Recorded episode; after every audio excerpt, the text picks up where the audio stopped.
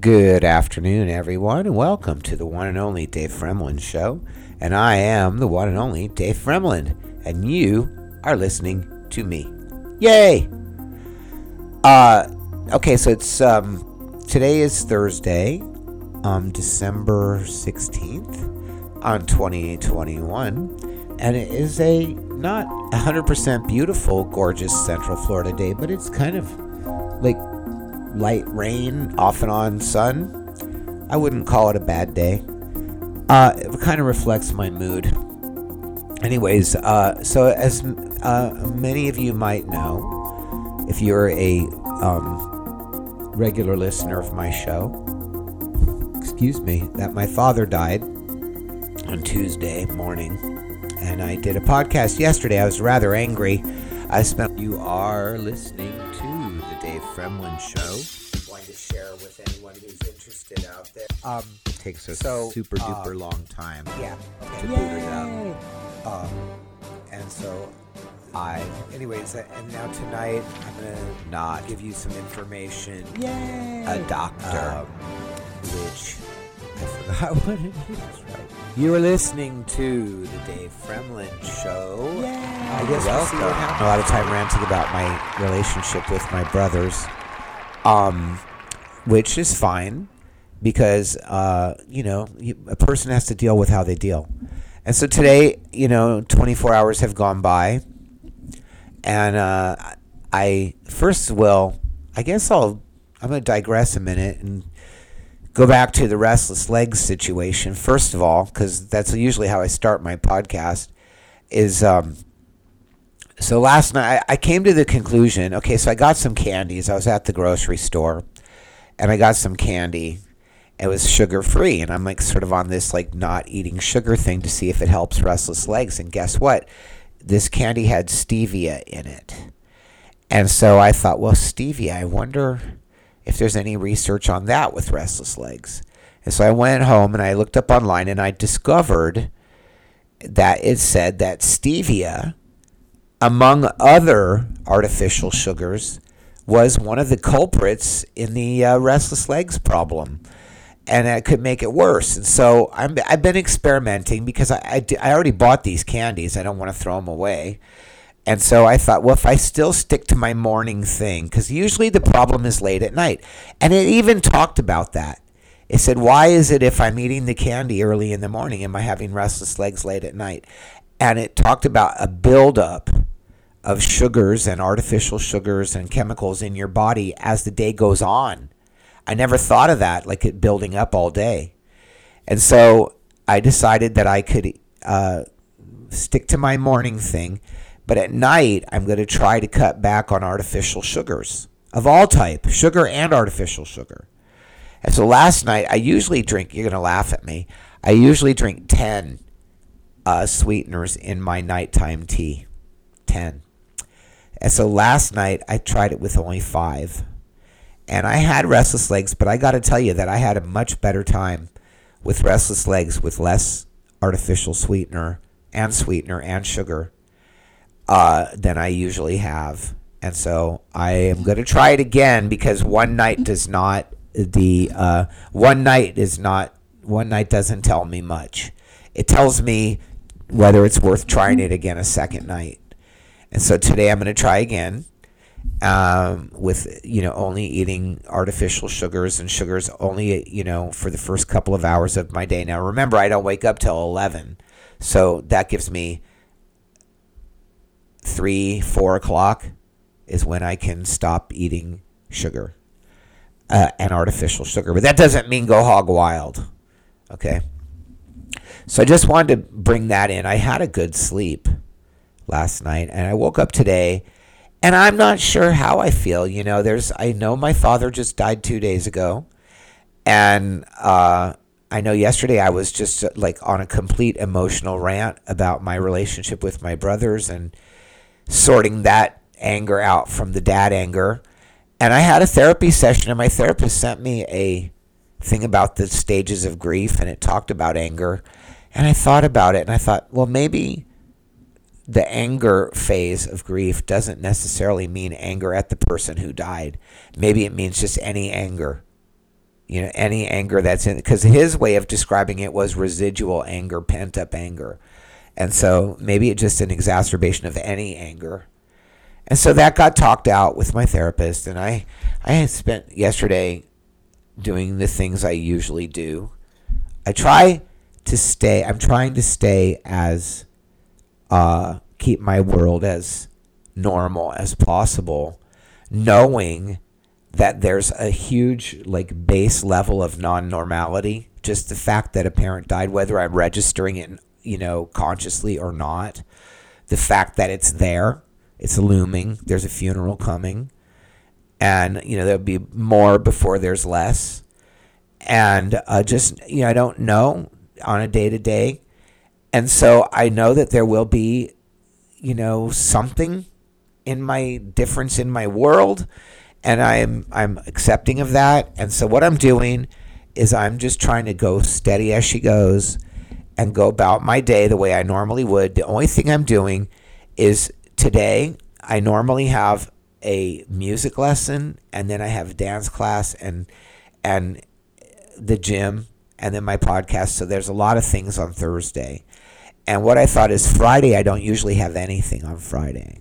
And I don't want to deprive myself of the joy of a singing lesson, but I also don't want to feel rushed today. And I don't want to feel like I, I just want to be able to do things at my own pace. And I don't want to have something sticking out in the middle of the day and then have another thing. And so I decided to ask my vocal teacher if I could do the lesson tomorrow. And so what that did was that means that today I have, excuse me, means that today I have one less thing on my things to do. You are listening to the one and only Dave Fremland Show on Podbean. And tomorrow I have one more thing on my things to do, which tomorrow there were zero and today there were two. So that means that now I have a thing to do today that I love and a thing to do tomorrow that I love. And, um, you know, to bring me happiness and I won't have a huge long empty day tomorrow, and I won't have a huge long empty day today or a two full day today. So basically, I now have the same amount of things on today as tomorrow, and they're both artistic, creative things. And um, I, I just think that's better. And, you know, I don't 100% feel like I couldn't do what I had on my things today, but I do feel a weird, I have a weird just generalized sense of anxiety today. And since my father just died on Tuesday, and since I generally have weirdness in my emotional way of living, I just am just giving myself time and patience. You know what I'm saying? And this is like way early. You know, two days, just like there's not even been a funeral yet. And so uh, that is the update on both the restless leg syndrome and how I'm dealing with my father. Um, you know, I don't really have, I don't, today, I don't have a hundred percent of a thing to think about with my father, you know? The way my therapist put it, he told me to just do things that honor my father. And uh, I could tell you this my father I have a dad and a mom, obviously. And in my family, my dad was the one who, for example, if I told him I was going to do a podcast, he would say, and your podcast will be the best podcast ever made. And you, I will listen to every one of them. And if I did a podcast and sent it to my dad, he would call me and say, I listened to your podcast. I love you. And if I told him i am tired of doing podcasts now, I want to do, I want to jump out of planes, and he would say, "Well, be careful, but you'll be the best jump planer person ever." And he said, "And I will cheer for you after every jump," you know. And he would, and he would never say a thing that would be discouraging. You know what I mean? Whereas my mother would be the opposite of that. She said, "Well, what are you going to do for money then? How are you going to make a living? How's anybody going to?" And so there was a balance, you know, in my family growing up. But my father was the one who he didn't spoil me. He made me work for my allowance. and he made me appreciate the things that I had, and he disciplined me when I was an ass, and um, you know, he was made me a responsible person, and he always encouraged me to do the things that I would be a striving. He never discouraged me anything creative. Never discouraged me. Never, ever, ever, ever. And unless there was something that was going to be really detrimental to me, and then he wouldn't really discourage as much as he would try to educate. You know, he would sit me down and he would give me information. He said, if you still want to make these choices, you're welcome to do that. He said, but I, as your father, am obligated to.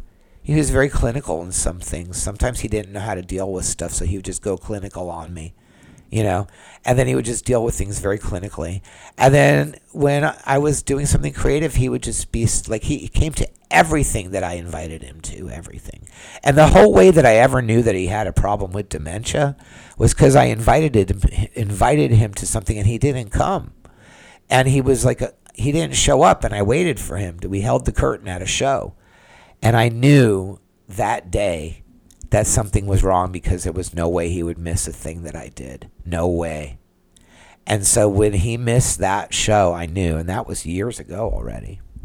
So that's my my way of honoring my father is um, by trying every day to do the things that I love doing and to be encouraged by the voice of my father you know, to always remember that, I, you know, his voice told me that I can be as creative as I want. And so the way that I honor him, and this is not just now that he's dead, this is how I always have, this is the thing that he put into me. You know what I mean? Like, you, you, you want your parents, if you're a parent, and if you're, uh, you know, I'm not a parent, but if you're a parent and if, you know, you're a person who has parents, then, you know, what you want is you want the parent to put into the child who will then grow up, you know, the values and the and the appreciations and the the you know discernment and judgment that you would would want you you would even want your child to have better judgment and better taste and better discernment and better uh, qualities than whatever you possessed because you would want that for your child if not just to be equal if not to you and so, you know, what you want is for the child, if you're the parent, to hear your voice inside of them, encouraging them. Even when they're an adult, when you're long gone, you want them to remember you by hearing that voice inside of them. That's your voice that's saying, you know, you can do it. You're my son. You know, that kind of thing. So, how I honor my father and my parents and any and my grandmother and my grandfather is by hearing their voice inside of me. And when I am about to do a thing or endeavor on a creative project or whatever, I I hear the the voices and feel the excitement and the joy of the people that would be encouraging me who are now gone. Okay? So it's a thing. And that's how I do it and how I think how I honor my grandmother, my aunt, my other grandma, all of my dead relatives and all of my dead friends. I I hear their voices inside of me. You're not really like I'm some kook hearing voices, but like I you know there are certain things that remind me of certain people and when I'm going about an endeavor I'm Dave Fremland and you are listening to the one and only Dave Fremland Show. Like tap dancing, for example. Whenever I tap dance, I think about my Aunt Betty Ann was a tap dancer. I think about how proud my father was when I showed him my tap dancing when he came to see me tap dance. It reminded him of his sister. And you know, and and you know how excited that my mom was and I invited her to come to my tap classes and we tap danced together.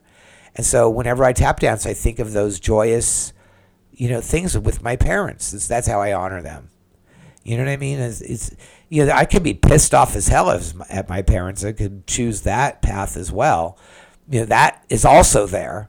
But in these times, you know, you pick the things that are. I don't like to dwell on things that are horrendous. You know, I could, I, if I was depressed, I could pick out all the times my father scolded me and not maybe when I felt he was wrong and whatever doesn't matter.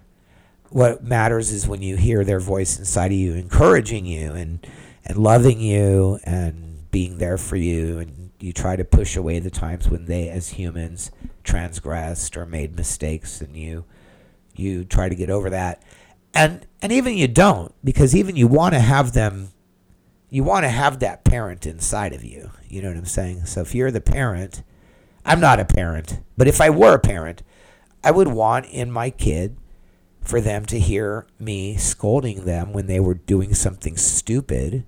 And I would want for them to hear me praising them when they did something smart. And I would want them to carry that with them even when I'm gone. I'd want them to remember, oh, yeah, my dad would have been so proud of me. Oh, my dad would have been pissed at me right now. I would want them to have that, even the bad time, because then they would know inside of them that they have a right and a wrong and a good and a bad. And, you know. So, anyways, you know, I don't want to wax about my father. But he would never discourage me from anything. He would always encourage me. And so today, you know, no matter how I, whatever my, what really is manifesting for me is like a lack of motivation to just really do anything so, but however it manifests in me today, the thing that I do, I will do it with the voice of my father inside of me telling me that I'm the best at doing that thing. Uh, he's so proud of me for doing it. You know what I mean? So probably when I go to the gym, I'll be there. My father will be there with me, telling me what a great, how great I look lately, and you know how proud he is of me for maintaining my weight, maintaining my diet, and being so healthy. You know, be all of that will be part of my father with me today. So that's how I'll do that. And so, um, you know, if you're a person out there who's lost a loved one recently, like I have, and you're going through like a multitude of, I don't know, I've never lost a dad before. I don't exactly know how I'm supposed to feel or be or whatever. And, uh, I guess, you know, most of my friends have lost a parent or two parents. And um, so they, you know, it's not like I'm I'm not the first person to lose a parent ever in the world, that's for sure. And so it's I think part of the life experience. I don't want to make it like it's the worst, the end of the world type thing. And so um, you know, it's a natural part of the process of moving on in life is dealing with the people that die, right? My biggest problem, really, moving forward, is that I have to deal with some family members and some issues in my family that I really don't want to deal with. So, all right, on that note, now we have, oh, approximately three or four minutes left. And um, what could I talk about? Well, you know, I could, I could just end it here and make it just a very short, sweet podcast about how I'm dealing with my grief. Okay, that's what I'll do. All right, thank you guys all for listening. And please support my sponsors, which right now are nobody. But when I have a sponsor, please support them. And um, I hope you have a nice day. Okay, bye. The opinions expressed in the Dave Fremland Show are strictly opinions. I am not an expert. The Dave Fremland Show is written, directed, and produced by Dave Fremland and is a Dave Fremland production. Thank you for listening.